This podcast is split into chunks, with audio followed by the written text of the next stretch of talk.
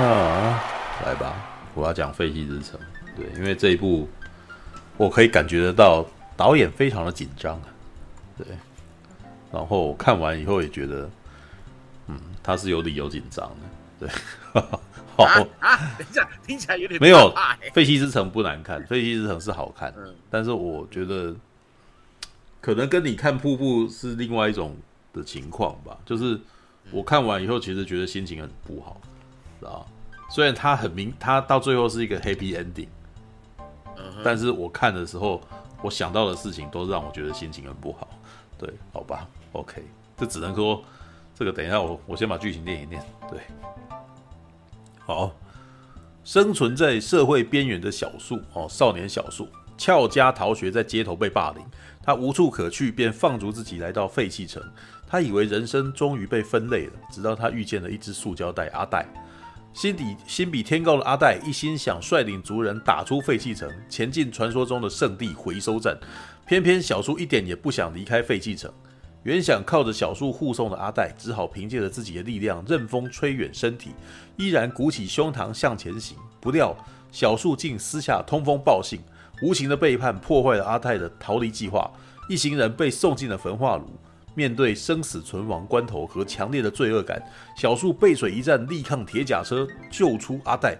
垃圾想被回收，有没有那么一次，小树也能拎起自己的心，思考何处是自己的回收站，再次寻得生命出路？我觉得这个易易导自己应该有写。对这个，因为他这个文案跟以前蓝色大门好像，你知道吗？对，就是。蓝色大门对，蓝色跟蓝色大门很像，就是你呃文它的文体有一些很像蓝色大门以前会写的的那个剧情简介写的东西，你知道吗？就是什么思考何处是自己的回收站，再次寻夺生命出路什么的。对，然后废弃之城由易智言指导，编剧李烈监制，耗时十呃耗费十年，投入上亿打造的台湾原创动画，邀请张孝全、桂纶镁、黄河、高捷担任配音。导演易智言与监制李烈观察到台湾动画不擅长写长篇故事，因此希望让动画与电影这两个泾渭分明的圈子人才有机会拉在一起。导演易智言脑洞大开，火力全开，不只是物在拟人，是从他们身上找到了活的表情。少了人类的电影，竟比什么都有人气，更多生气，幻化想象力的百鬼出行，就此踏出台湾动画一条全新的路。好。老实说，其实这部片应该算是一个里程碑了，知道？它应该算是台湾，呃，我不知道之前有没有，算是第一部三 D 全三 D 然后长片动画吗？之前有做过吗？我发现我们台湾的动画是不是上大部分都是二 D？猫影特工算是全三 D 啊？猫影特工哦，对，还有这种的，对，哦，对。但是因为之前那几部的票房都极糟啊，你知道？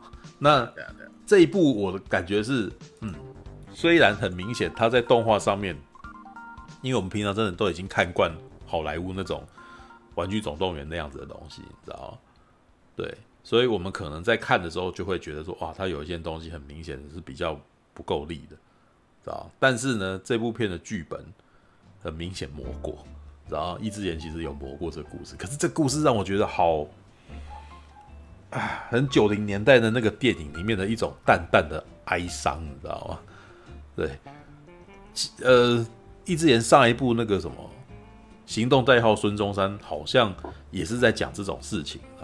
虽然我没有看，但是在之前那个时候还有一部那个他们在毕业的前一天爆炸，好像然后在更早之前，他的《蓝色大门》之前，其实也有差那么一点点东西，就是。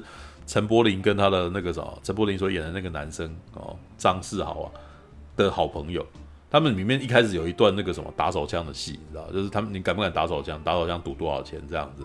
然后就真那个什么，他的伙伴就真的要打哦。可本来易智言是有想要写一段，是是有插了一段那个男生为什么这样子的故事，因为他其实家里面很缺钱，然后他们。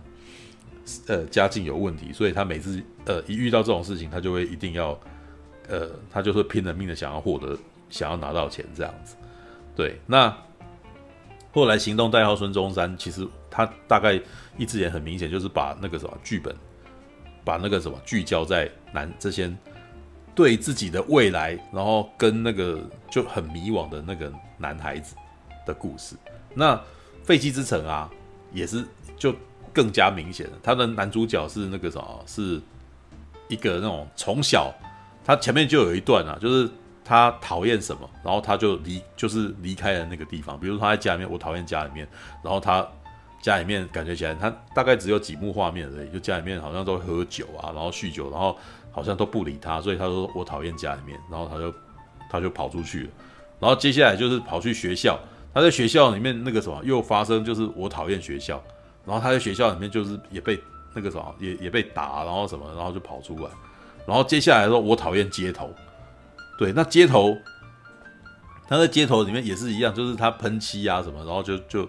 也也没有办法融入这个族群，他就被就又被痛打这样子，所以他其实是几几段故事就告诉你说，这个孩子他事实上已经无处可去了，他等于在每个地方他都被排挤掉，然后他没有办法好那个什么，他他不知道自己的容身之处在哪，然后就在这种情况下，他流落到了废弃之城，然后从这边开始故事就变得比较奇幻，因为他等于就是已经到了一个另外一个世界，然后这个世界里面都是垃圾，知道吧？然后都是一些那那些那些垃圾，突然间都拟人化，像他遇到了一个叫阿袋的，那是一个塑胶袋，那个红白相间的塑胶袋，我们平常买菜的时候会提的那种东西。然后那个塑胶袋会讲话，然后其实很多塑胶袋都是活着的，然后每个塑胶袋，然后那个啥，呃，那个废弃之城每天都会有那个铁甲，你知道，就是那种垃圾车啊，来过来把东西清掉，然后这些垃圾呢，就是要躲躲避这些铁甲铁甲车。然后这些铁甲车它就会吸呀、啊，会滚啊，然后他们就，他们必须要突破铁甲车才能够逃离废弃之城。那其实我觉得，一直也在写这剧本的时候，其实有超多的暗喻的。我每次看着都会觉得说，干，就是他好像在讲的，事实上是在讲我们底层社会人士的这些，呃，好像不住在台北，可是又不得不不得不去台北那边工作的那些北漂的的人，知道吗？里面有一个让我看了以后，真的有觉得有点有点难过，你知道吗？因为这些塑胶袋里面就是被人家说是垃圾嘛，然后这些塑胶袋都一直希望有去一个地方，然后只要去了那个地方，我我们的那个什么，我们的人生，我们就也许会改变，我们就会，也许我们就可以不再是乐色，我们就可以突破乐色的那个什么，被大家认为我是个，大家都觉得我们是没用的东西嘛，所以不才叫乐色。可是我们。难道一辈子都要这样子吗？我一定要突破这个地方，我要突破飞，我要离开飞机之城，我要去别的地方，然后要逃过这些那个什么铁甲铁铁甲车的那种那个什么，把我们给毁掉，你知道吗？可是他们就是轻飘飘的塑胶袋，一个一个塑胶袋是要怎么样突破这个东西？所以他们才找上了男主角，你知道，找上呃，希望他能够带着他们一起过去。然后呢，他还给了他一张照片，说这张照片。那个啥是我们的线索，我们只要到了这边，我们就可以，我们就可以不再是乐色了，你知道？然后那张照片是什么？台北一零一。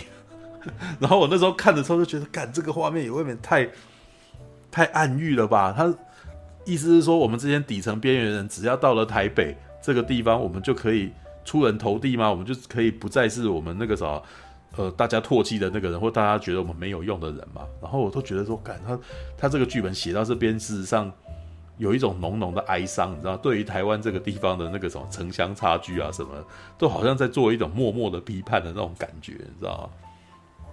然后，但是你在看这个过程的时候，你又觉得很难过，因为塑你内心深处是知道塑胶袋不可能去了台北以后就不是垃圾啊，你知道吗？所以这个故事到最后其实有一点点那种很悲情，你知道吗？就是这个男生还呃以。从那个那那那，等下我看一下这个男生叫什么名字？这个废弃之城的主角，等一下，我熊熊维基他一秒，你知道？就是所以刚刚我在讲的时候很卡，对，哎、一下跑到哪里去了？对不起，哎、废弃之城，好，来了，废弃之城，小树啊，以小树的观点来讲，他到了废弃之城以后，他反而觉得他自己是找到了他自己的归宿了。因为他他跟那个那些塑胶袋啊什么的那些垃圾的立场是完全相反的。那些人很那些人是被丢到这个地方，然后想要离开这个地方，然后不再被认为是垃圾。可是小树的观点是，我在别的地方大家都都不把我当成朋友，我直到了废弃之城才有一个人变成我的，才有一只塑胶袋把我当成朋友。那为什么你们都要离开这个地方呢？这个地方明明是对我来说是一个非常安身立命的地方，你们为什么要离开我？所以从这个情况来讲，他就去告密，你知道吧？然后他告密的对象是什么？城隍爷。然后这个城隍爷是一个被丢掉的一个神像，知道吧？因为废弃之城的所有东西都是垃圾，对，所以掌管整个垃圾的人是一个被丢掉的神像，知道？然后就旁旁边会有一些那种灯管啊，然后会然后扛着这个轿子啊，然后那然后他也是一个坏掉的一个，他那个神会旁边眼睛会嘚嘚嘚嘚嘚嘚这样子。啊，那一段其实有一点《玩具总动员》的味道，但是是有一种悲情的《玩具总动员》，就是不，就是你，就是人类不要的东西，全部都在那个地方这样子。对，然后他们就会有一段的那个讨论，他们会有一段辩论，他说为什么要离开这个地方？然后塑胶袋说，呃，塑胶袋，呃，阿袋就会反驳说，不离开这里，我们就永远是乐色。你怎么不知道？什么？他他就很励志这样子。对，好，那。演演演演到后来，他们还有一段是终于就是因为阿戴那个啥，因为小树还去告密，所以小树去告密，所以这些人都的那个秘密都被知道了，这样，然后他们，所以他们还因此反目了。阿戴就跟那个小树两人就还吵了架，这样，就有点像是那个《玩具总动员》里面那个什么巴斯光年跟那个什么，跟跟胡迪两个人呃交恶的故事的那种那种剧情的那个演变，然后最后那个什么小树呢？还那个什么，还还进一步的第二次告密，然后去告被被那个铁甲车抓到以后，然后告诉铁甲车那些小那些塑料袋在什么地方，这样子靠，然后 直到最后他要去那个什么，两个人还有那种那个跟玩具总动员三很像，知道就掉到那个那个类似焚化炉的那个地方，然后两个一群人要掉下去这样子的戏，知道吗？好，演着演着演着，他们终于到了台北。到了台北以后，看到了一零一，我们都知道不是，就是他们不可能到了一零一以后变成乐色。然后这个时候，整个阿袋啊，这个乐色袋，这个塑胶袋，整个突然间发现了真相，知道？原来我们没有，我们不会到了这个地方就变成就不再是乐色，我们还是乐色。然后呢，他们要去哪里？原来那张照片显示的线索并不是台北一零一，而是台北一零一下面的一个回收站。什么回收站？就是那种平常那个收收垃圾的那个回收站。于是呢，我那时候看的时候的感觉是，这个塑胶袋从废弃之城的垃圾出来，去了回收站。好，它不再是垃圾了吗？没有，它只是只是被可能这个垃圾被融掉，然后变成另外一个塑胶袋。然后它会再次的变成被大家一次性的用掉以后，再次成为垃圾。然后他必须要再想办法回到这个回收站。我那时候突然间觉得人生好难，你知道吗？就是就是，哎，我为什么我会觉得我看完这部片以后心情不好？你知道吗？易智言他写的故事很有深度，但是这个深度让我觉得我看完这部片的分分秒秒都觉得人生好难，你知道吗？好伤心的一个好伤心的一部片哦。对，然后这部片。让我觉得说，如果你要讲大众娱乐的话，你给人家的希望也未免太少了吧？然后少到让我觉得很很，就是我出来以后，我觉得我好希望，好需要一部那种喜剧片，让我心情好一点，你知道？就是有点像我当年看完那个比利林恩的中场战士出来的那种感觉，知道？就是，我觉得这部片也，嗯。怎样？那你也就跟我朋友，他看完最后的决斗之后，他想去看一部会让你笑的片。也许、啊，就是我对太舒服。不过我在看最后的决斗，可能是因为我就不是女生，你知道吗？我对我对 Me Too 就是隔了一个一个那个什么礼貌的距离，你知道？所以我可以把它当成一部一部娱乐片来看，我能够欣赏他要讲的讯息，然后又觉得哎、欸，你处理的很好，然后打斗的画面也有也有爽这样子，然后那个剧情哇很美啊，然后什么的。对，但是废弃之城离我的生生活实在有够近的，你知道？近到我都觉得他在讲这个乐色就是我的那种感觉，你知道？然后他的呃，因为我其实正好认，因为我们在我我在我在那个什么之前当制片的时候，事实上有认识一些有在。有有参与过废弃之城的人，然后我就问了他这件事情，他说没有，易导事实上没有想要没有想要讲城乡差距啊，他只是因为他自己就台北人，所以他可能没有这种感觉。可是那个画面 那个画面就很很给我这种感觉啊，就是他自己本身如果天龙人他没这个感觉，可是对于我们这些北漂，哇，你讲到这个时候简直就在讲我的那种感觉很重，你知道吗？对，尤其是他们要去这个地方，好像好像想要让自己变成不是这个事，但是你去了以后，你又发现说，你根本不可能，你根本就不可能飞上枝头当凤凰，你到最后是在下面是一个一个无止境的不断的轮回，你知道吗？然后那个什么小树呢？小树是一个天生就不是乐色的一个人，所以他的地位是完全不会改变。所以后面里面有一段小树，就是当阿他跟阿黛分手了，他找不到他了以后，然后他突然间有一个进入乡愁，他在怀念他朋友的一个一个那个什么轮的那个什么，呃的的蒙太奇，你知道？因他就有讲啊，说因为他一开始是一个喷漆的孩子，很喜欢在街头喷漆这样，所以他后来好像就加就进了艺术学院这样子，然后所以就是他找到了他自己的方向，他找到自己的自己应该要做的事。他变成一个艺术家，然后就说，诶，然后接下来他还交了女朋友这样子，然后他每次在做一些事情的时候，他就会想说，诶，不知道你现在变成什么了，你知道吗？你是变成这个塑胶袋吗？还是变成那个？然后甚至他就跟他女朋友在，诶，在跟他女朋友谈恋爱的时候，准备要上床，说，难道你变成了这个吗？然后变，就拿起保险套来这样子，然后后面有一段呢，就是阿黛突然间出现，说，哎，你不要一直问，你知道吗？人家都在问，一直那个时候。其他的那个什么塑胶袋都在问我，你知道吗？弄得我必须要回来找你这样子，然后两个人变成就是话家常以后，然后又分手，知道？意思就是他其实有点想把人生啊，你曾经接接触过、见过一面的朋友，然后接下来会去哪里这件事情，他他把它写得比较惆怅一点。但是呢，人生各有各自有各自的方向。但是从我的眼光来看，这个男生是人生胜利组，小树是人生胜利组，他只是曾经一度。好像那个啥，觉那个啥，在同侪上面没有办法被接受，所以他调到了废弃之城。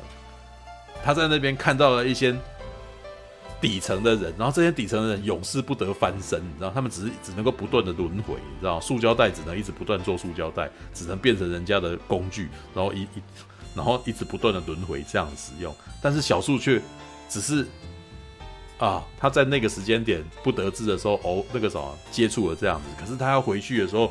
他可以回到天龙人的那个身份，你知道吗？然后那时候看的时候就觉得，干他妈的这个，哎、阶级之分是永远不会改变的，你知道吗？你知道吗？那时候看的感觉，塑胶袋就是塑胶袋，人就是人，你知道吗？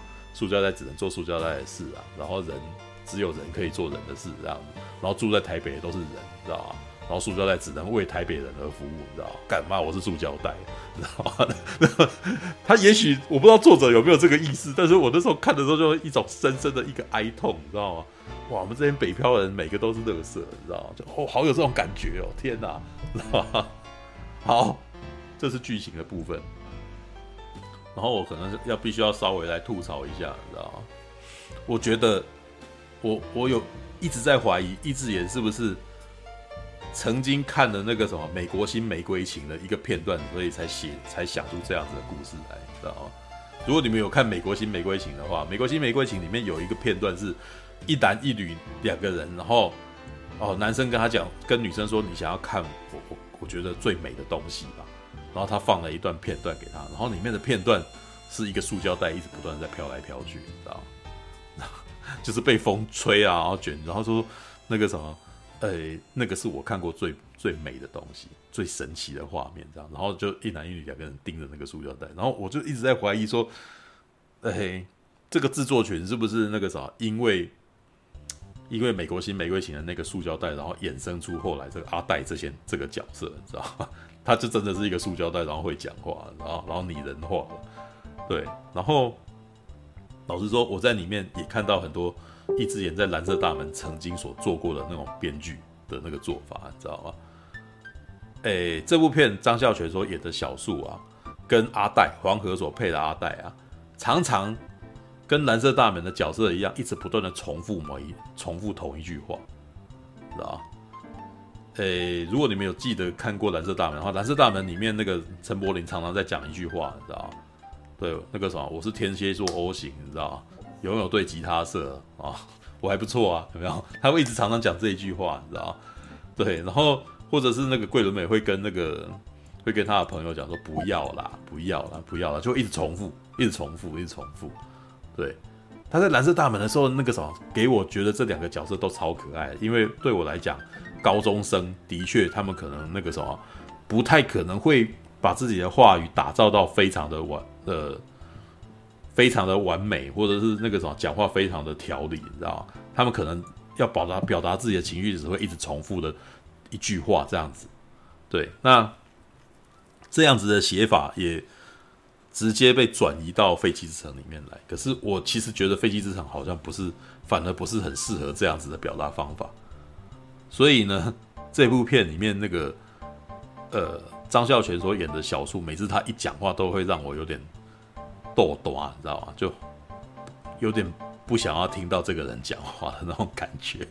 然后黄河不会，黄黄河所演的阿黛反而不会有这个问题，我就会比较想要听黄河讲话。然后呢，最有趣的是桂纶镁，桂纶镁在里面是演一只演一个导航软体，知道？然后他那里面大概就只有，呃，请往左，然后请继续往前，然后还有哎呀哎呀哎呀这样子，就，然后我那时候一直在想说桂纶镁在哪里，你知道？后来原来桂纶镁是桂纶镁是那个导航软体，你知道吗？对，然后我那时候想说这。这个配音也未免太没有演技了吧？对，他就演了一个面无表情的角色，你知道？对，那好吧，对，就是只能，但是桂纶镁在里面，诶、还蛮好认出来的啦。对啊，然后反正有趣的点是那个啥，里面的一个那个什么喷罐，你知道？喷罐是喷罐，好像是李烈自己配的，知道？李烈是既然配的还不错呢，知道？我只能说。这部片可能他们在在那个制作的那个十年里面啊，应该经历非常多事情，你知道？经历到非常多事情，然后那个什么，让监制自己下去配可能比较方便一点。对，OK。但是这部片不难看，它是如果那个什么，如果你是，哎，我该怎么形容？你平常如果生活其实过得不错，你知道，你不会像我这样受害感那么强烈的话，我觉得这部片你是可以看的。它是有剧情，它是有内容，它也有一点醒思，你知道吗？但是我那时候看完心情不好的主要原因是因为它离我的人生太接近，我可能看完以后会很闷，闷到一个让我觉得我出来以后我必须要，我必须要找个东西爽一下的那种，让我不会要一直停留在这种很痛苦的一个心情里头。对，我不晓得啦，我我其实可能也基于这个原因，我可能很不敢去看瀑布这样子的片，你知道吗？因为以前以前的台片。以前台湾的国国片就常常每次就让我觉得，我为什么要看这种让我心情超差的那种故事，你知道吗？像之前的《黑暗之光》，我光是在公司里面里面看到，我就觉得心情好差，你知道吗？怎么会这么痛苦？你知道吗？为什么我我我们人生会是那个什么？我们的日子是过得有多痛苦，然后要来看一部里面的人的故事也很痛苦的片？我我想要获得一点点娱乐，你知道？我想要获得一。就是我在外面生活过得不是很舒服，我希望我在看看电影的时候，或者是看电视的时候，能够给我一点点心灵的疗愈，你知道吗？对，但是我目我看到我目前看到目前为止啊，台湾的电影今年度大概就月老可以给我这种疗愈。虽然月老也在讲一件伤心的事情，可是他到最后事实上是让你感动的。是让你会觉得说，哦，对对对，我也是这种心情。但是呢，我我一点都不后悔我做这样子的事情。虽然你你你讲的事情很伤心很难过，但是我能够理解你你的角色在里头为什么还是愿意做这种事。因为我也如果是我的话，我也愿意这么做。对，那但是。其他的那个什么，比如说像我看了《废弃之城》，看《废弃之城》的感觉就是一个干哇，我心情好难过，出我好想哭哦。我出来以后那个什么又哭不出来，因为他没有给我一个情绪释放点，你知道吗？就是他有一种他给你一个 happy ending，但这个 happy ending 又收的不是很 happy，所以你出来以后感觉就是闷，知道？如果他有办法让我在电在片中爆哭的话，我出来以后我心情应该会好很多，因为我情绪释放掉了，对。月老其实就有这个，就有就有达到这个效果。月老的情况真的是他在片里面中间那一幕出来的时候，我就受不了了，因为他用的方法实在太贱了，就是正常人不哭才奇怪，你知道吗？那个真的是，你如果有养动物的话，你你就会你就会开始很受不了，你就是真的很难过，你知道吗？对。哦，你是说狗突然出现那那地方吗？突然知道那是狗。诶，你有看小说吗？还是什么？就是就是应该是说，我觉得九把刀，其实九把刀的那个什么的招都很明显，是啊，都很好懂。但是呢，我为什么还是愿意那个什么推他的原因，因为这样非常有效，而且他也不吝惜去用，你知道吗？对啊，对，台湾的其他电影的那个可能都迫于矜持，然后他不要用这招。但是你不要用这招，你就不会用这招啊，你就不熟啊。对，九把刀就是已经练到他哦，他知道他断出来的时候，他知道精准的控制你这时候情绪。然后我就被我就我就被挨到了，但是我那时候心中还是觉得他有点贱，因为我知道你这样，你知道这样子一定有效，然后你就用这样子。但是我的确也被你中到，所以我在那一段的时候，干嘛的，我要我要哭，我眼中我眼中泛泪了这样子。对，因为，呃。我他绝对可以抓到那个你你在家里面有宠物的那个人的那个的你你内心的深处的那个害怕担心跟你的那个你的温暖，你知道吗？每个养过动物的人最怕的事情就是动物离你而去啊！你这么的爱它，然后那个什么，可是你知道它的年纪跟你就是不一样大呀，所以你可能会那个什么，他在你的人生路程当中，他就是一定会离开啊，所以你每次在。陪伴他的过程当中，你内心深处事实上都有一种害怕，说有一天我要是跟你分手了该怎么办？嗯、对，然后那那那那一段就是让你知道说，哇，看这一刻就是快要来了。然后我，所以我看的时候，我真的有些好想哭哦。对，可是因为这是这部片啊、呃，是一部台湾的悠游白书的片嘛，所以到最后，嗯、呃，翻转的时候，我又更。我我又更感动了，你知道吗？就是哇，原来那个什么，毕竟那个我跟你那个什么宠主人宠物一场，你还是 你还是有在想我的这样子。你在最后一刻有来来帮我这样子，然后你来帮我的时候，然后他你的他的眼神，我靠，他好会拍动物，你知道吗？就是在台湾的电影里面没有几个人会这么拍动物的，你知道吗？嗯，就是他让动物演戏了。动物的眼神，那个什么，诚挚的看着你的时候，哇靠！动物在演戏，它眼睛看着你，那个什么，它跟你心灵相通，哇！我懂，我懂，我懂。然后我也流下泪来。对，我好希望我自己家里面的动物跟我有心灵相通，你知道吗？对，那个他他很好的把这一幕给传达的很好，知道吗？哦，对，然后，哦，最后一次的哭，我真的觉得他妈有够贱，但是真的太厉害了，知道吗？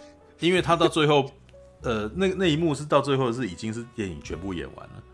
哼，是已经在跳那个，呃，已经在跳人员工作名单的那一幕了，你知道吗？嗯嗯。跳人员工作名单，他要如何再给我一个反杀，你知道吗？他让所有的工作人员把他们过去的动物，把他过去养的那些宠物，然后想要跟他说的话，全部都贴出来，跟照片全部贴出来。干嘛？我每 他每一个出来的时候，我都哭啊！怎么会不哭？因为我都知道那个是真的宠物啊。然后那个宠物可能现在不在了，然后。他在里面写的那个情感的部分是很真挚的，你知道为什么？因为那是那些那些监制、那些演员他们曾经养过的、曾经曾经相处过的宠物，然后那些宠物可能有些在，有些不在了。嗯，哇，天哪，怎怎么会这么？哦，好好贱哦！可是妈的，可是我就是哭，我我怎么可能不哭呢？所以出来以后，会有人说这部片不好看吗？妈妈哭了三次，你知道吗？怎么会不好看？对，你说三次。没有，就是我每次没有没有没有，还有别的部分，别的，但是别的部分的那个啥，呃，别的部分事实上是有点在重复他自己啊。不过没有九把刀那个时候用动物也是重复自己啊。基本上这部片月老真的是悠游白书加十二页，然后再加那些年我们追过的女孩，你知道吗？哦，对对对，大概就是这种感觉。但是 他的每一幕都表现的很精准，也很好。当他要做这一幕的时候，那个女生被拍得超漂亮。当他要讲动物的时候，那个动物的情感超真挚，你知道？然后当他要前面的偶像风的时候，偶像又好可爱，对，所以基本上这部片的完成度非常的高，知道？所以我只能说出来以后，妈五体投地，妈对九把刀投降啊！对，就是我觉得他的执行度比他的整个执行度是比怪怪怪怪物好啊，知道？哦哟，怪怪怪怪物是他的那个。黑色的那个阴暗面的那个恨、仇恨，其实表达的很鲜明。但是呢，除了这个之外，他每次要搞笑或什么的时候，我都会立刻觉得，哎，你们演的有点烂，你知道吗？对，就是像那个什么，他们不是在看那个什么《怪怪怪物》里面，不是有一段在看 YouTube，然后抽血嘛？对，他说你们以为所有东西都那那个就是有点刻意说教，然后每个人都演的有点不不怎么样的那种硬要的那种感觉就跑出来了。嗯，对，那我就我当然我有讲月老也是有发生啊，就是那个蒙太奇那一段，你知道吧？就是两个人出来、哦、一群一群人出来牵红线，然后那一段那个什么，呃，一边唱歌一边拉线的那一段，知道吧？对，那比如说外国人，知道？勾引到那个外国人是在哈喽那一段就，我就觉得很尴尬，知道吧？对啊，就就还好啊，就那一段就跟那个怪怪怪怪物那个差不多，就是一个搞笑不好笑，对，但我只能说九把刀好像就是真的不太善于搞笑，知道他的搞笑都很尴尬，知道都是有一种硬要的搞笑这样子，但是他做浪漫 OK 啊，对他做浪漫 OK，然后他做那个仇恨也也 OK 啊，对，然后他做温暖的东西也 OK 啊。对这几个部分，我觉得都是做的很好的。对他就是不要搞，他只要一搞笑就尴尬，你知道吗？就不好笑。对，因为呃，九把刀里面的我刚刚不是讲了，九把刀的角色，他的电影角色都是非常浮夸的。嗯，对，所以这些浮夸的人还要讲笑话的时候就不好笑了。哦哦，你懂吗？因为他已经那么夸张了，然后这么夸张讲笑话就。那有什么好笑的？你你你你做的事情根本就已经很不自然了啊。哎，可是啊，你看逃出立法院就没这个问题，不是吗？那就是要看导演他怎么抓到那个事实的那个点啊，对不对？对，那就九把刀就是抓，就是没有抓好，这个东西都已经过头，你知道吗？过头就是或者是已经已经他不应该在。可能要赶快切掉，你还没来得及切掉，你还在停在那边那么久，这样子，那那那就每个人都尴尬啊，就是都都会觉得好像有乌鸦经过的那种感觉嘛，你知道吗？就是那个啥，我我讲的这个比喻是什么？你在看《城市猎人》的时候，常常会有那个什么，一个卡是那个一个一只乌鸦经过，你知道吗？对，这就是所谓的那个，他做一个动作，然后大家都没有被 get 到，然后大家就待在那边的那种 的那种尴尬的情境，就在那个地方，你知道吗？这就是讲笑话失败的那种描述啦。OK，好，突然间从废弃之城突然间忍不住去讲月老，你知道吗？我我分享一个事情啊，嗯，我在今年的农历年左右吧，嗯，看到了一篇文章，他是一个叫做壁虎先生的人写的，嗯，然后他那篇文章基本上是把今年二零二一嘛，他基本上是把二零二零年所有的国片全部都骂过一轮，嗯，好，然后他是一个，你看得出他是一个很有。知识的，嗯，知识分子，他的文章里面有很多专有名词。嗯、那他基本上批评台二零二零国片最多的点，就是他觉得好像台湾的导演啊太文青了。什么叫做太文青呢？就是他想要讲一个议题，他想要去讲某些人的内心世界。嗯，可是呢，这些人全部都是活在云端里面的人，全部都没有认真的、好好的去。真正观察过，真正去理解过那些他们想要诉说的族群，嗯，所以呢，在这在这位壁虎先生的眼里，嗯、这些呃，就是讲难听一点，他觉得那些导演、那些文青全部都是很虚伪的，好，很虚伪的艺术创作者，嗯，好。然后呢，我觉得很有趣的是，他里面有提到废弃之城，好，我可以。嗯，念一小段他对于废弃之城的评语。好，嗯，其实那时候我看我没看过电影嘛，所以我看我没看懂，我只觉得说他骂的很精彩。嗯，但是现在听楚哥讲过，我大概知道他为什么要这样骂。他写什么呢？他说《废弃之城》这部电影，他是如此的急迫想要成为皮克斯的三流模仿，以至于他懒得首先体会逃学主人翁的懦弱与困惑，就迫不及待想要审判他并未生化。以寓教于乐，他比较不像是一个无处容身的学生的噩梦，而比较像是一个教官的春梦。嗯。最后补充一段，不是很能够理解是什么样的理由可以让一个人电影拍的这么烂，还可以在脸书上说学生又笨又丑。学生又笨又丑，对，意思言去啊。但总之，其实刚刚听楚哥讲过，我大概可以想象为什么这个人会这样骂，因为你看楚哥这样一讲。马上就，你虽然好像是讲一个人他无处容身，可是你，处哥作为一个观众，还是感受到了说，哎，你不是天龙人吗？你不是过得很，你不是过得很爽吗？你我我们观众看到的可能会自动带入的是那个塑胶袋，但是呢，这部电影是在讲一个天龙人，然后呢到这边来就啊，我我好想离开台北，然后我来跟你们在一起好了，这边才是我的容身之处啊。其实。好像听柱哥讲法，就是一个贵族，然后觉得自己哎、欸、受到一点挫折，然后觉得自己就完蛋了哦，然后结果看到了更惨的人，然后再在奋斗，然后的故事，然后他一一一直去阻挠他们，大概就是那种感觉，你知道？因为我刚刚不是在讲吗？阿戴这些乐色想要突破这个城，然后他因为自己不希望这些人离开自己，所以他就一直不断告密来阻挠他们啊。嗯，对，所以所以你会很讨厌小树这个角色，你知道吧？你就觉得小树是冲他小，你知道？你你喜欢他，你知道？你你的情况明明你明明是，而且因为阿呆为什么需要小树这种人帮忙？小树是人呐、啊，他只要把塑胶袋绑在自己身上，他就可以离开那个地方、欸。哎，嗯，对。但是那些塑胶袋完全没有这种能力，你知道吗？你知道这是什么比喻吗？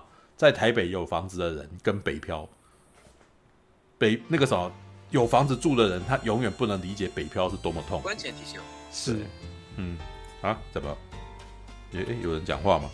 没事我刚不小心开了个东西。好好好，没有。那个正好，我想跟你、嗯、你们在讲之后，我突然想到一件事情。嗯。我最近啊，嗯，看到一个新的名词。嗯。但是我全忘记他用什么名词去讲它，但他在讲什么呢？嗯。因为你们刚刚讲天龙人嘛。嗯。天龙人，天龙人不懂天龙人以外的辛苦嘛，对不对？嗯。实际上，不是天龙人的人，也不了解天龙人的痛苦。怎么说嘞？天龙人活在什么情况？天龙国嘛。嗯。天龙国有什么问题？压力大，收入高，消费高，有没有？嗯。常常会听他讲说什么？你在新竹干竹科工程师。嗯。哦。你可能年收入千万，嗯，你可能只能在新竹买一栋不小不大的房子，嗯，你在台南工作，呃，努力弄到年收入五十万，你可能在台南很容易买到一栋房子，而且还蛮大的，嗯，这个东西其实，呃，我这样讲大家不意外，对不对？嗯，然后我有听那个新名词，但我真的穷就想不起来，他讲的是什么呢？无论如何，你不管是北漂、外漂、什么漂，哦，你来到天龙国，你接受了天龙国给你的高薪资，哦，但是你同时也必须被迫的接受天龙国给你的高消费，嗯，然后你可以说什么呢？啊，你省一点不就好了？可是第一，天龙国的高消费很多东西省不了，交通、运输、房租，有没有？这些东西是省不了的。再来还有什么？朋朋友圈跟环境，嗯，大多数的人呢，工作很辛苦的嘛，一定要想吃吃喝喝放松一下，去走走，去 shopping，去吃点东西，跟同好去吃点好料，social 爽一下，嗯。哦，然后台北呢，消费也不低，尤其是美食，嗯，又多，所以呢，你如果哦想要当一个有正常社交的天龙人。那你身边一定会有很多你们在做社交型的天龙人，过着天龙国的生活，然后被迫接受天龙国的消费，导致什么嘞？你可能月呃，你可能年收入过百万，在台北，哦，低，但也没有多高。可是扣掉你在台北的生活的消费之后，你可能每个月剩下的钱也没多少。嗯。并不是说你收入真的不够，而是你身边，你如果想维持正常交际所花的交际费，你去唱个歌，去一个礼拜吃个一次好的吃到饱，或者是甚至不是吃到饱也很贵，嗯，可是你可以让自己放松一下，嗯，变成说什么？你虽然在台北生活，你赚了很多钱，结果你存的钱没有在没有比住非天龙国的人还要高，嗯。也就是你的，你要维持你的生活消费跟交际等等的一些天龙国生活模式，嗯，导致什么呢？你看似收入高，那你其实跟其他地区的人也没差多少。每个月月底的时候都要吃泡面，或者说每个月底都要露出空空的皮夹。有没有这种梗图？并不是只有在非天龙国才出现的，天龙国也常出现，有没有？嗯。所以你刚刚讲说，呃。不是生活在天龙国的人啊，或者是你生活天龙，实在生活在天龙国的人，你不懂非天龙国的辛苦，或者是低。其实我只能说，反过来想也是一样。我们可能常常羡慕那一些呃高收入的朋友们，然后我是常常出看起来看脸书有没有，常说啊去哪里玩啊，享受什么高消费啊，可是我们却不会想到，他们如果不是说那种少数的天生咬的金汤匙，或者少数的天才那种人例外来讲的话，其实大多数人为了维持现在的生活，也没有那么辛苦，啊，也没有那么轻松。嗯，我们可以很好例子，什么美国人，美国人他们收入明明就比台湾高至少三倍嘛，对不对？嗯，然后他们的消费，哎，也确实挺高的。但是以那个高消费高收入比起来，他们为什么都还是没有存钱？嗯，他们其实已经习惯把钱花光，每个月都靠贷款过，这已经变成他们生活模式了。某个角度来讲，台北人好像也差不多，因为存不了钱，存不了钱其实是一个很大的问题。对啊，对，我觉得马大讲的确实没有错，可是这件事就有点像是在讲说，嗯、啊，你们穷人不懂有钱人的痛苦啊，这种感觉，就是说很正常啊，确实天龙人。也有啊，住台北的人也有住台北的一些他们要面对的问题，嗯，对。但是呢，我觉得这并不代表说社会不平等不存在啊，这并不代表说这不是个问题。没有，这跟社会不平等没关系啊，不平等是永远存在的啊，不平等才是常态。嗯，平等的世界是谎言。嗯，没有，我的意思就是说，绝对存在不平等。对，这就是我的意思啊，我就说《废弃之城》这部电影。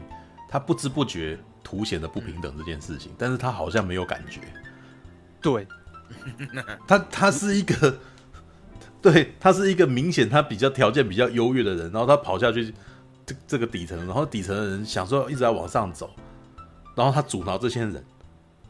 然后最后他带着他过去，只是因为他一直知道说你们去那边也不会怎么样的，你知道，他就不愿意让他带他们过去，你知道。然后可是这些人是不见棺材不他一定要自己突破了以后，他才会知道这件事情嘛。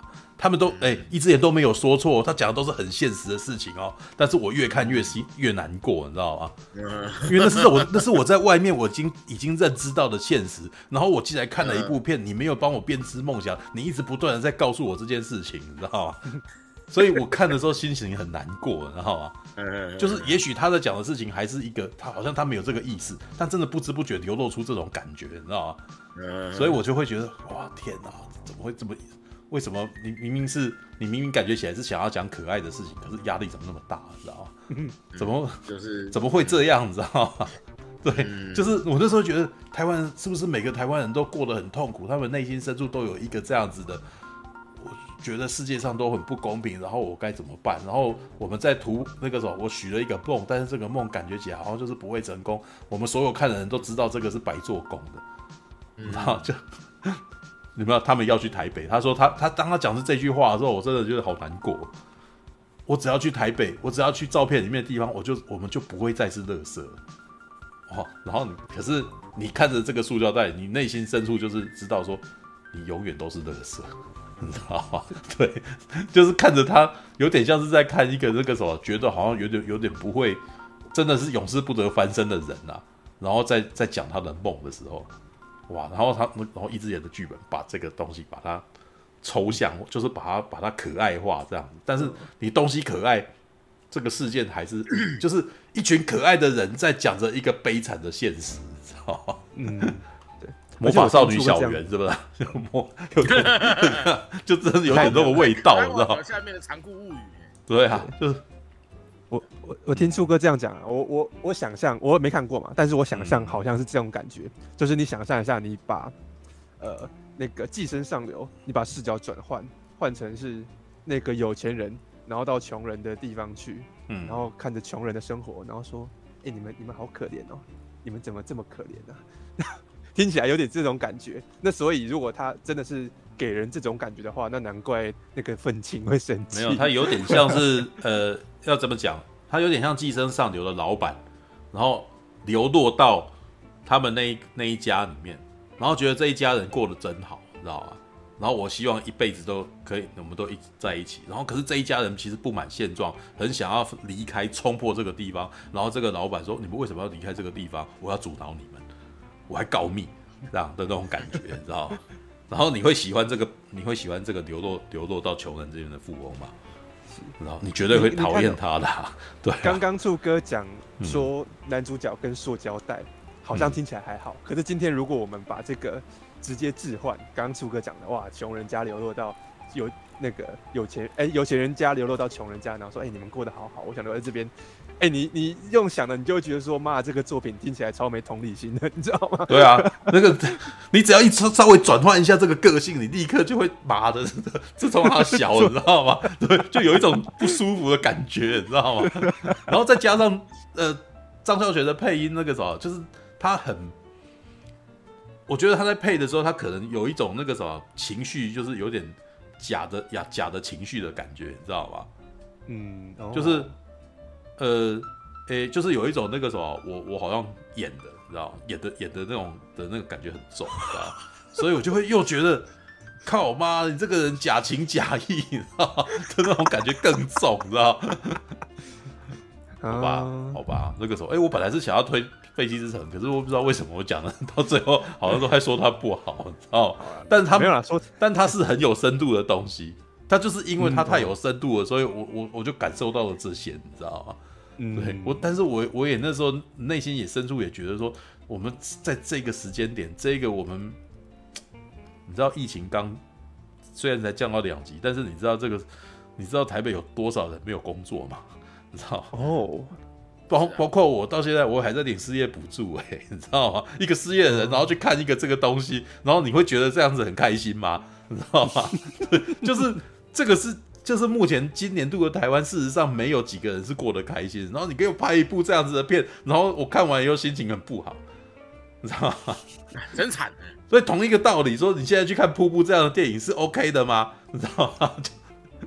所以我我宁可你如果问我推最近要去看什么样的台片，我宁可推你去看《月老》啊，嗯，知道吗？因为看完《月老》，我的内心有疗愈，你知道我或者是周梦红的电影都不适合。对，那你在这个时间叫我去看都不适合。对，对就是如果你真的是很怕被触动的话，我最我最近人生不太如意，所以不要推我，嗯、不要让我去看人生很不如意的东西。我我那个时候，我平常那个时候啊吃饱饱赚饱饱，然后每天过的那个时候心情很好的时候，然后你这时候让我去看一部难过的片，让我那个刺激一下是 OK 的。对，但是 在我们平常都过得不好的时候。我们需要的东西是那种比较梦幻泡泡的东西。嗯，是啊，是啊，是啊。对，所以这个时间点真的不适合放这部片。我自己这样觉得。呃，应该这样讲啊。其实我之前有听过，也在他讲这个讲法，我觉得我觉得也蛮有道理。就是，呃，我们有没有？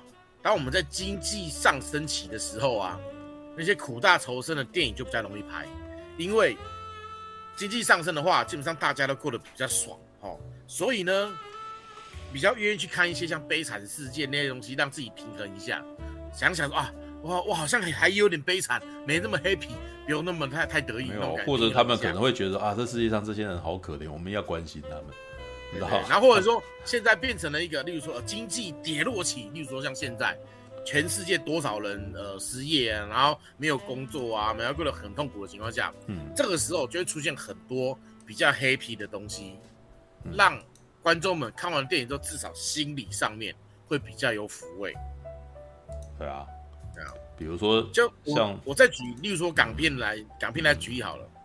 当时啊，香港的经济在上升期的时候，就会有很多那种苦大仇深的 bad ending 的情况下去电影，来让观众满足一下心理受虐、需要被虐待的一种自虐倾向。然后那时候很多电影都是到后面男主角也死了，女主角也死了，或者是坏人虽然死了，但是好人也没有过得多好。嗯，对啊。那个时候就很容易造成呃很棒的，例如说什么呃，我们上礼拜不是讲追梦那个陈木胜嘛，对不对？嗯。他第一部真正呃真正比较掌握职权的是追梦人嘛。嗯。追梦人结局什么？在讲说穷小子跟富家女他们两个再爱彼此，也还是会分开。然后从小知道怎样子在富家女留下最最最最最深刻而且无法被抹灭的形象，死给他看，在他面前死给他看。嗯，你他死他死了，也许这段爱情真的不会有结果了，因为真的死了嘛。但是你可以在他心里留下永远的印永远的印记，就算他后来改嫁其他人。嗯，有没有？那个时代很喜欢拍这种电影。嗯，但现在就不可能拍这种电影。现在拍都要主旋律，然后正能量，没办法。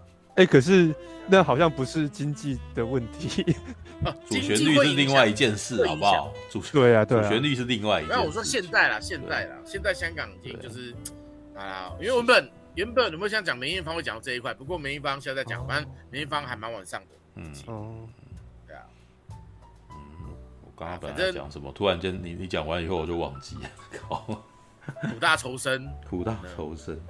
然后，或者是说那个，不要给你在这种情况下看这种会让人家没有啊，那悲剧的电影。其实美国好莱坞其实也一直是那个样子的啦，你知道吗？嗯、就是为什么当我不是一直在讲吗？当年为什么《银翼杀手》为什么会票房不好？因为当年其实大家想要看到的是开心的片，你知道吗？病变。对他当年的不是他当年怎么谁击败了他？E.T. 击败他？E.T. 啊，E.T. 是一部那种温暖疗愈的电影，温情片啊，也是在讲也他也是有科幻元素，但是另外一部片是在讲说一群人追寻不到爱，然后就然后就要死的故事。哎，银翼杀手是这样的故事，但是 E.T. 就不是啊，E.T. E.T. 是把那个什么梦想外星人带来梦想，你知道吗？然后让你知道我们还是爱着这个外星人，所以这一切是有爱的，你知道吗？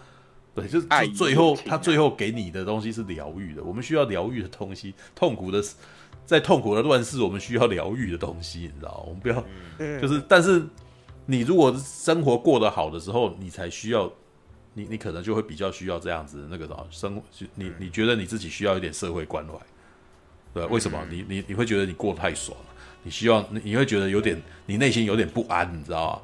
然后这时候你可能要看一些那种那个什么，讲一些社会写实的事情，让人家让自让让我觉得说，我好像还是毕竟有在关心社会现实的，嗯啊，这哎这那个啥，一个月前我们好像就那个一两个月前我们好像就跟苹果吵过这件事情啊，啊吵过什么事？吵就就我吵过这件事情啊，对，我当时欧洲影展的那个举办人不是过来跟我讲，然后我就跟他讲说，我不是跟他讲了一个定律嘛。穷人、嗯、那个啥，穷人没有办法真的欣赏那种高大上的艺术啊。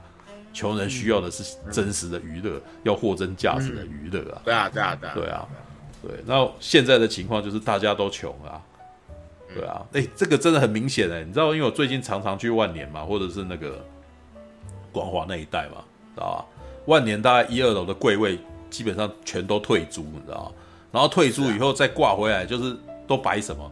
都开始摆一番赏，嗯，那为什么摆一番赏？他们以前是卖那种衣服啊、裤子啊，然后鞋子啊，他们那种一双鞋子的消费力大概就是两三千起跳的。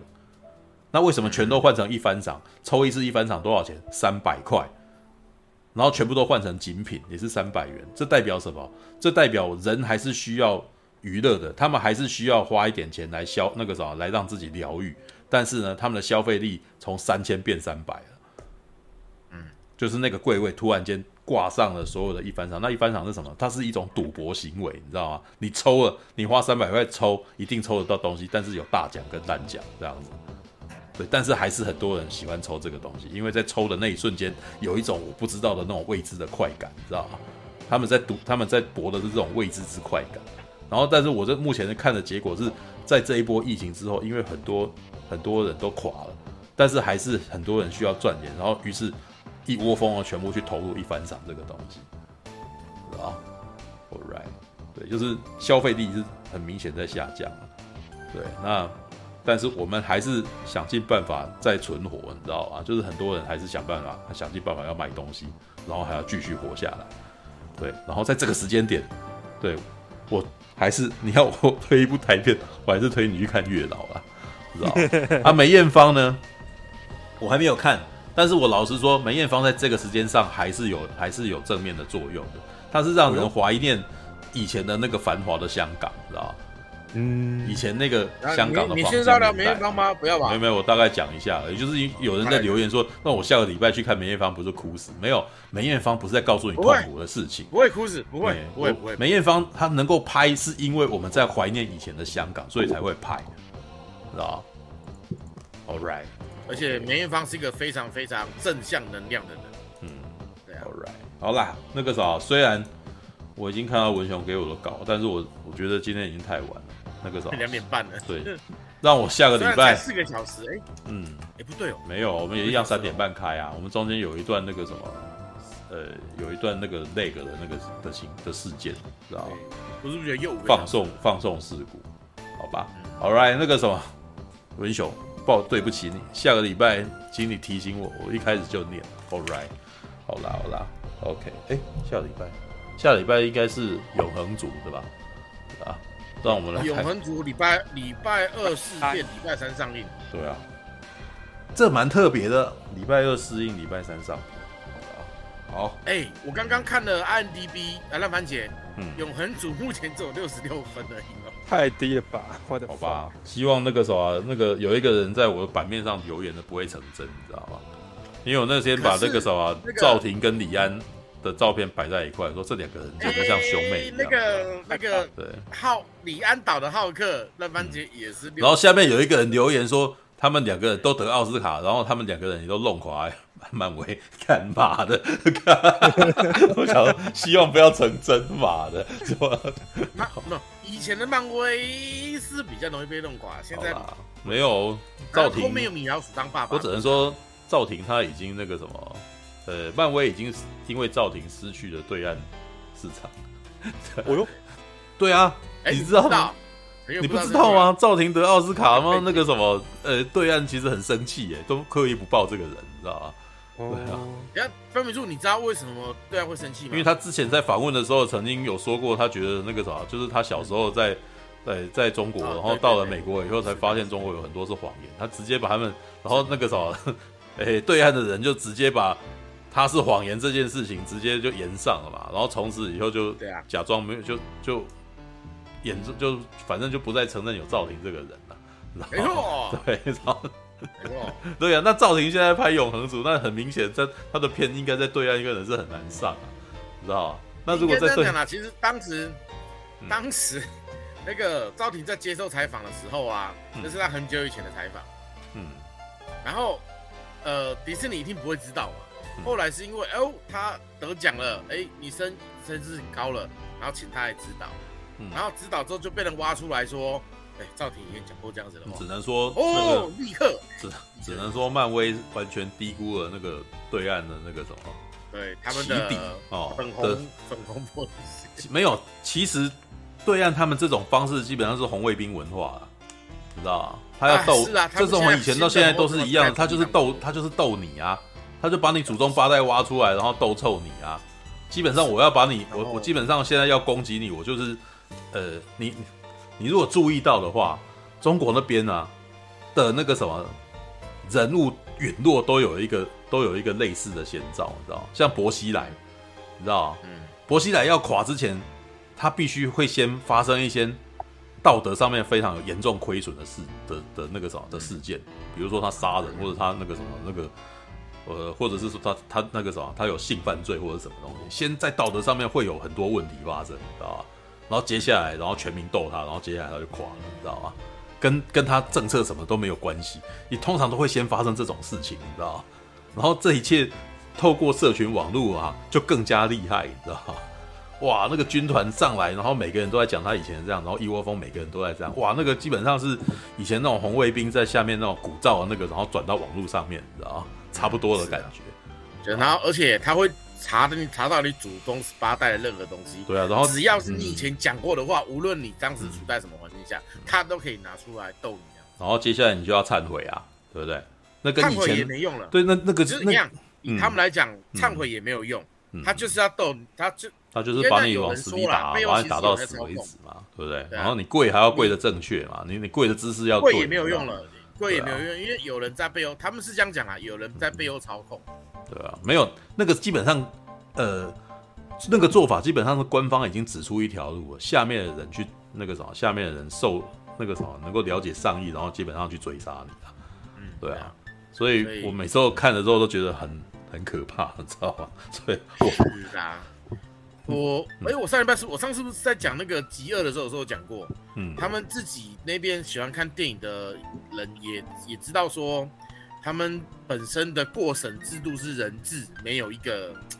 没有一个标准的，他们自己也知道这个事情，但是他们知道是没办法改变的，所以也只能摸摸鼻子认，嗯，对啊，他们不会有反抗的想法，有点辛苦，对啊，没有啊，因为反叛会挂，知道吧？对啊，这跟我们这跟这跟我们这跟我稍早讲台湾这边的人全都现实主义是一样的道理啊，他们那边也是现实主义的。是啊，就是我们都知道，我们都知道我们的官方哦，或者是对方有一个说法，然后这个说法很明显跟现实不同，但是我们不会反抗他，为什么？因为他们握有权利，对啊，嗯、就是这样子。啊、那假我假装假装他们是这样子，然后我自己过一套，他不会来伤害我这样子啊，对啊。但是如果你要明着跟他们干的话，你就真的很容易就被伤害了。然后他会他会杀鸡儆猴的抓几个人伤害给你看啊。对啊，然后让你觉得很一贯的手法。对啊，因为前因为前一阵子看到一个新闻，我觉得更恐怖，你知道吗？就是这件事情是那个什么一个国际事件，就是呃，美国在加拿大那边把那个什么，应该是华为吧，还是哪里？孟晚舟。对对对，就就把他扣留嘛。对他把他扣留，他把他扣留以后，那个那个什么，美国呃中国那边呢，把加拿大两个人把他抓去关了，你知道？然后就，然后就过了两年以后才把他放出来。我那时候觉得超级恐怖的，你知道吗？因为他们那两个人被关完全没有什么理由了，你知道吗？对，很明显是没理由的。他就是只是为了要报复那个美国那边有扣留这个人。哦哇，那也就是说住在那边的那个外国人随时都都不安全，你知道吗？哇妈，有个吓人的！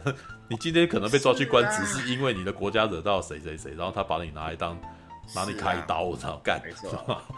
好，你看像那个讲到、嗯、我们刚刚不是讲罗志祥嘛，对不对？嗯，罗志祥在那边已经被列为所谓的劣迹艺人了，也就是他现在在大陆就没办法发展。没有啊，那个很明显是一个，呃，虽然今天讲这个其实没什么好那个，就是，对啊，这真的没什么好讲没有用。老实说，对岸的政策最近其实很明显啊，他们以前是在斗台湾过去的艺人，但是他最近今年呢、啊，他斗的是全部都是 A B C。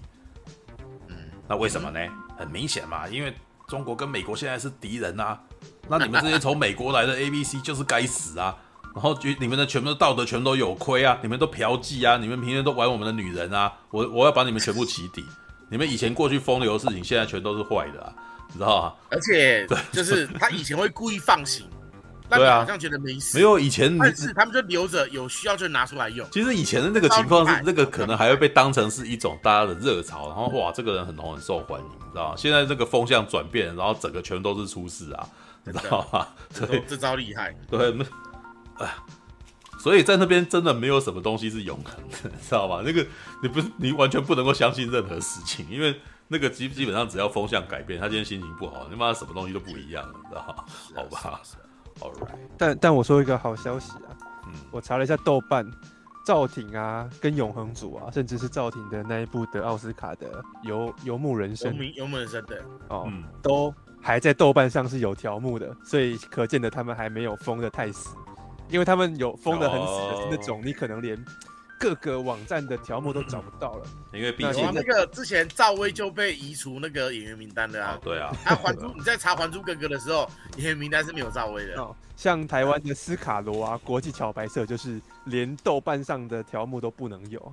对，那赵婷还可以有，所以呢，他们赵婷还可以有被封的。赵婷还可以有的其中一个原因，因为是说他可能比李安的血缘更接近中国啊。知道他他是一个真正中国货真货真价实获得奥斯卡的中国人，你知道吗？对对，结果 结果在那之前之前我们就就有我们自己就有在讨论，就是说李安为什么去中国那边啊都不会像我们这边台湾的艺人这么可怜，你知道吗？啊，什么意思？什么叫可怜？就是台湾的艺人去那边真的是你要讲什么都要非常小心，你知道吗？哦，所以啊，李安只有李安过去，就是当年拍《双子杀手》过去的时候，他哎、欸、那个时候其实风声已经是很鹤唳了，你知道吗？嗯哼，对，但是为什么还是能够在那边宣传，然后大家还是给他过？因为他的光环是目前美国的那个什么华人最最华人是他他的那个什么光环是华人最高，你知道就是没有台湾那个什么对岸的导演每一个都没有办法。你知道，当年张艺谋拍《英雄》，他自己都已经在访谈的时候就已经很明显就直接讲了，对啊，李安得奥斯卡，我很闷，你知道吗？他就是想要拍，他超想得奥斯卡的嘛，你知道吗？就是就变成他是一个李安是一个全球影坛，你知道吗？都都捧的一个人，你知道吗？然后以中国人这边的身份是李安那个什么，他们很希望能够沾李安这个光，你知道吧？所以李安来，他们也绝对礼遇。为什么？他是一个李安是一个连外国人都非常尊重的人。你知道外国人都非常尊重的华人，那我那个时候我应该尊重你，知道希我希望跟你当朋友，你知道吗？你知道讲到张艺谋啊，最近有部电影叫《长津湖》，我不知道你们知不知道？哦，知道知道。对，台湾要上了耶！哇，好像抽到名额哎！哎呦，哦，这是一部这个什么寒战的故事哦，知道就是在讲看，就是他们是讲在在目前美中对抗的时候，然后他拍了一部那个什么。韩战，然后那个中国人击败了美国美国军队。然后听说有一个影评人就是讲说长津湖拍的不是很好，然后就然后他就不见了。所以我目前听到所有在讲长津湖的影评都是在讲他那多少多少多少多少，所以我都不想点进去看，因为有点过头了，你知道吗？没有没有，现在那个什么马大，我们在这边批评完了以后，我们可能也不能去对岸。知道会不见，知道没啥，我早就不能去对岸了。我们还小咖啦，我们还小。我早就哦，没有没有没有没有，我可不相信这一点，你知道吗？那个什么，就是我刚刚在讲的那个案例，就是那那两个加拿大人也不是什么有名人，他只杀杀鸡儆猴，对，他杀鸡儆猴啊，那那个什么，直接那个。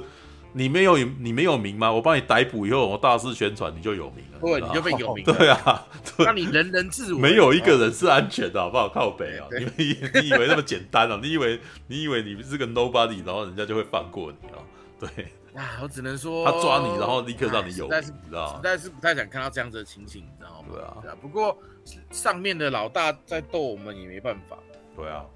我们要珍惜我们现在用的一切。刚刚说李安，我倒是觉得其实李安本人也是说话很客气啊。你看之前那个金马奖事件，就是对，真的真的，所以他不会出事。我觉得跟没有哎，我告诉你，今天如果不是李安哦，任何一个人说话很客气，然后当金马奖评审，他还能够去对岸吗？嗯，哦，那是因为李是他是李安，所以人家他做了金马奖的评审，然后还可以去那边呢。哦，对，李安当然很厉害啊，他讲话超圆滑，我知道啊，对啊，但是这绝对不是他可以去他去对岸，然后还会被抵遇的那个主要原因，好不好？知道吗？好吧，All right，好了好了，我们都有，我们话题越来越禁忌了呢啊，知道 在台湾不是禁忌啦，没有你要把这个上传到 B 站了。没有，不过我得承认啊，这这件事情如果在三个月前我是没办法讲的，知道为什么？哦，因为我因为我工作的单位对这件事非常敏感，对对对对对，他会因因为我们工作单位之前就已经有人因为那个啥讲一讲，然后那个 就就被就被集体拿来玩了。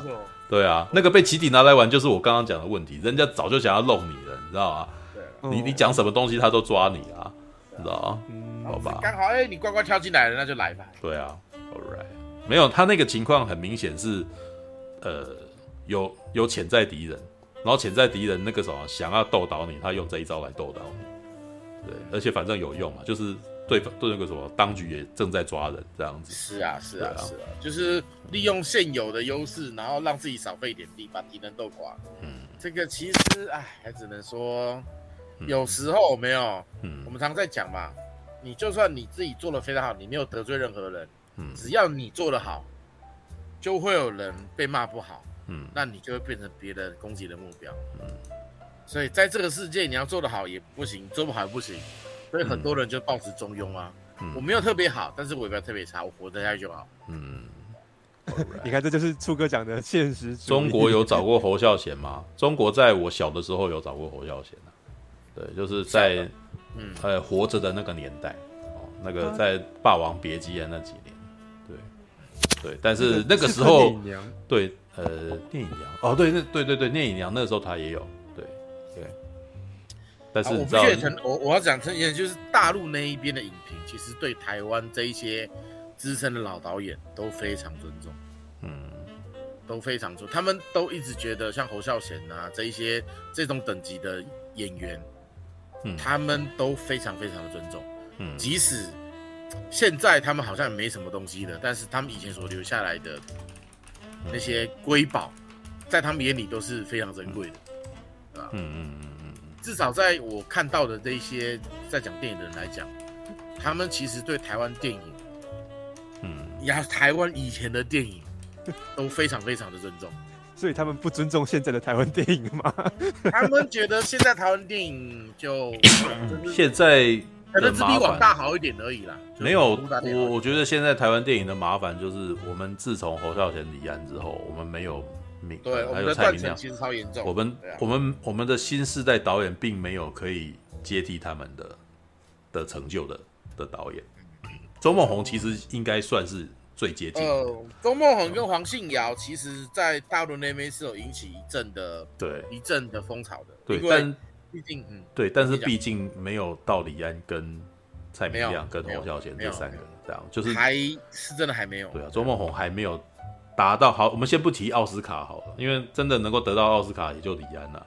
对，那你要真的去做的话，那你可能必须要拿下欧洲三大影展，知道吧？哎。三大影展是坎城、那个威尼斯、柏林、柏林，对啊，哎、欸，那个侯孝贤跟蔡明亮都有都有拿到过，在九零年代的时候都有拿到过，对，而且最近也都有，他《聂隐娘》也还是有，知道吧？那但是你 你看，但是我们你看哦，周梦红啊，然后黄信尧啊，还有谁？魏德圣，对，有没有？没有啊，知道？当然，我们也可以讲说，他们好，他们会有一套说辞，说我们现在拍的是，诶、欸，大众电影，有吗？有没有？没有啊！我那时候的感觉就是，你两边都没弄好啊，知道吗？我我还记得那个什么，最近有最近那个什么，我们之前有一个那个我们的同仁啊，就是那个，然后他讲了一句，我都觉得有点好笑，你知道吗？